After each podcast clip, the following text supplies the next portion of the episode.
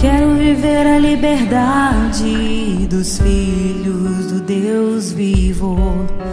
Quero viver a liberdade no Espírito.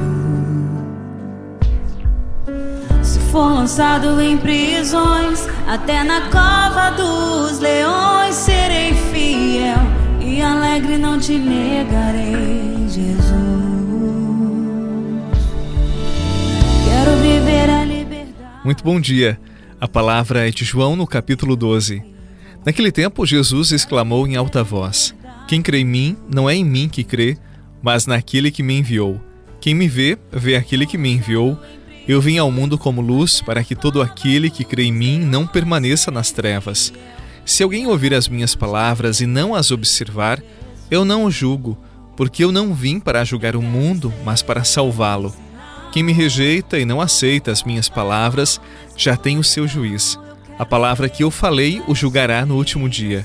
Porque eu não falei por mim mesmo, mas o Pai que me enviou, é Ele quem me ordenou o que eu devia dizer e falar.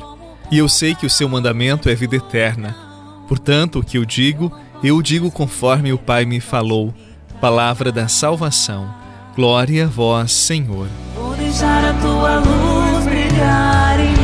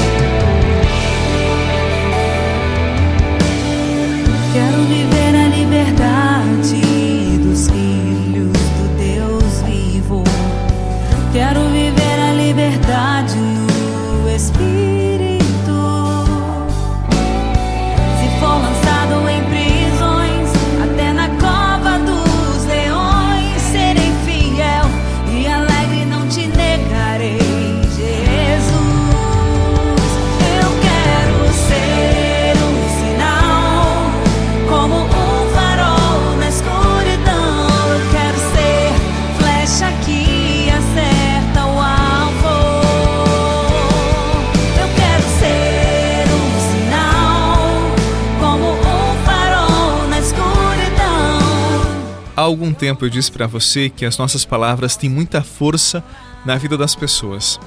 Quantas palavras benditas já edificaram a sua vida? Quantas palavras benditas já confortaram o seu coração? É bem verdade que o contrário também nos fere. Palavras malditas também deixam cicatrizes e não somem facilmente, deixam suas marcas negativas em nossa vida. Por isso Jesus nos oferece um caminho e um caminho de salvação no Evangelho de hoje. Vamos entender melhor.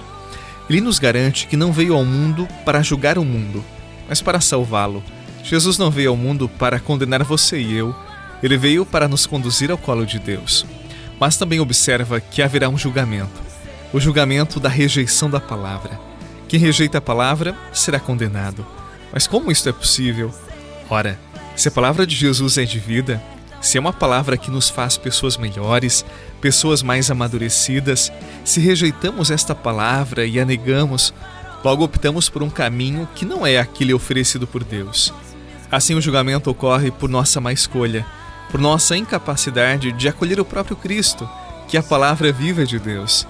Hoje vamos pedir a Jesus o dom da escuta, o dom do entendimento, para que a palavra de Jesus possa nos transformar, nos converter e nos levar ao coração de Deus.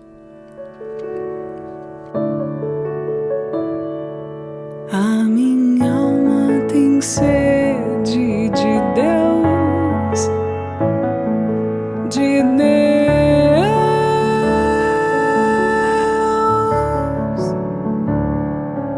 A minha alma tem sede de Deus, de Deus.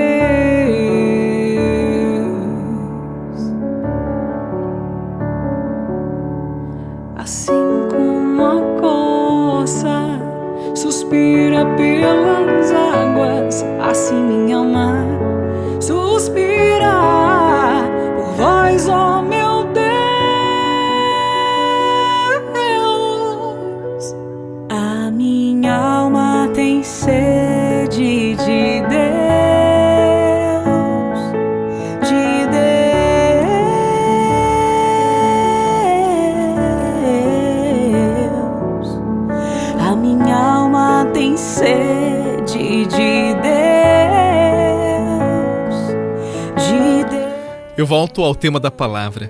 Jesus nos disse que somos livres diante da sua palavra. Podemos acolhê-la ou também podemos rejeitá-la. E aqui está uma verdade fundamental. Qual a nossa postura diante da palavra de Deus? Mas esta mesma pergunta vale diante das palavras das pessoas com quem convivemos ou aquelas pessoas que passam na nossa vida. Eu quero dizer a você, aqueles que oferecem palavras perniciosas, maldosas, ofensivas, despreze. Use bem a sua liberdade, use bem a sua escolha. Não seja tolo. Não se deixe envenenar pela peçonha das palavras dos mal-amados. As palavras que edificam a tua vida, tome posse, assuma, absorva. Aquilo que é bom e edifica, se agarre, se aproprie. Aquilo que é mau, não perca tempo batendo boca. Despreze, simplesmente isto, despreze. Assim eu tenho certeza, a boa palavra, a palavra de Jesus, a palavra que edifica e sai da boca dos teus, sim, esta palavra te transformará e te revelará as realidades desconhecidas que são as promessas de Deus. Por isso, tome posse da boa palavra e esta palavra edificará a tua vida. Em nome do Pai, do Filho e do Espírito Santo. Amém. Um excelente dia e até amanhã. Sede do Deus vivo, quando irei contemplar a face de Deus, porque nasci pra ti, Senhor. Você rezou com o Padre Eduardo Rocha, pároco da Catedral de Tubarão. Você pode acompanhar todos os dias pelo Spotify, Deezer, Castbox, Google Podcasts e YouTube. Basta procurar Oração da Manhã com o Padre Eduardo Rocha. E se preferir para receber pelo WhatsApp e Telegram, envie a palavra oração para quarenta e oito, nove nove seis quatro quatro, um quatro três três.